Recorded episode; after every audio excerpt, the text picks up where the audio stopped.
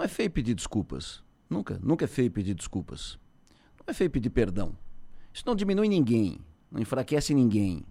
Feio é errar, saber que errou e não voltar atrás. Não pedir desculpa pelo orgulho, pela soberba. Isso é que diminui. O presidente da República, um homem vivido, experiente, cometeu um erro absurdo. A declaração misturando Israel, o Holocausto, faixa de Gaza foi um desastre. Passou ignorância até sobre a história, mexeu com os sentimentos de um povo, fez uma agressão gratuita. Surpreendeu o mundo negativamente, um desastre enorme. Para o presidente e para o país. Ainda mais em se tratando de quem é e por tudo que passou. Respeitar é o mínimo que se esperava. Mas disse, está dito, não tem como desfritar o ovo. O sensato adequado é reconhecer o erro, pedir desculpas e seguir a vida.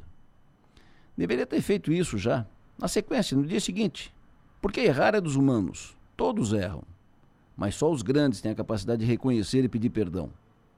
A declaração desastrosa pode trazer prejuízos vários ao país, de econômicos e de negócios a diplomáticos.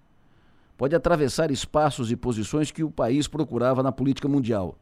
Pode dar uma marca negativa ao país que não é justa, que não é correta, que não é adequada, porque aquele... Aquele dito, aquela, aquele, aquela manifestação está longe de ser pensamento majoritário e predominante no país. Reconhecer o erro, pedir desculpas é o melhor que o presidente pode fazer pelo país.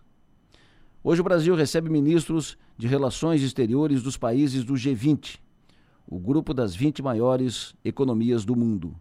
Uma boa oportunidade para praticar o gesto e passar a régua, seguir a vida. Tem que superar isso logo e superar bem. Não pode ficar mastigando isso. Pensem nisso e vamos em frente.